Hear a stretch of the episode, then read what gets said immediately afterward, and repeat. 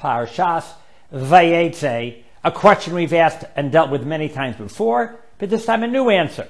Yaakov Avinu asked, please HaKadosh Baruch Hu, you know what I'm asking for? Lechem lechol ubeged lilboish. Bread to eat and clothing to wear. Obvious question. Lechem is obviously lechol to eat, and beged, clothing, is obviously a lilbosh to wear. Why did I say lechem and beged? Why do you have to say I want lechem, uh, to eat it, and beged, uh, lilbosh?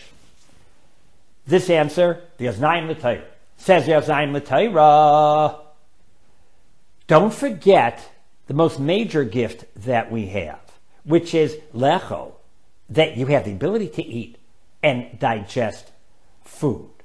We want lechem, but it's lecho, to be able to eat it. You have a lot of lechem, that's a bonus.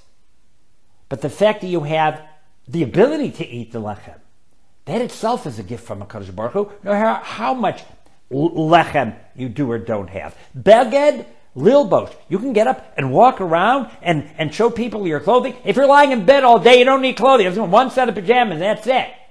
You need a beged because you're up and around. You, you have a lot of begadim. That's a bonus. Don't forget to thank HaKadosh Baruch Hu, even if all you got is one beged, but it's lilbosh. I can get myself dressed and I can walk around and show it. Don't forget the key bracha and realize that all that extra lechem and all that extra begadim, that's an extra bonus. But don't forget the most important brachas of all that you can eat and you can get up and you can walk around. Have a beautiful and wonderful Shabbos from Yerushalayim. Looking for more shiurim? RabbiYFeigenbaum.com. Comments or questions? Just email me, RabbiYFeigenbaum at gmail. Thank you.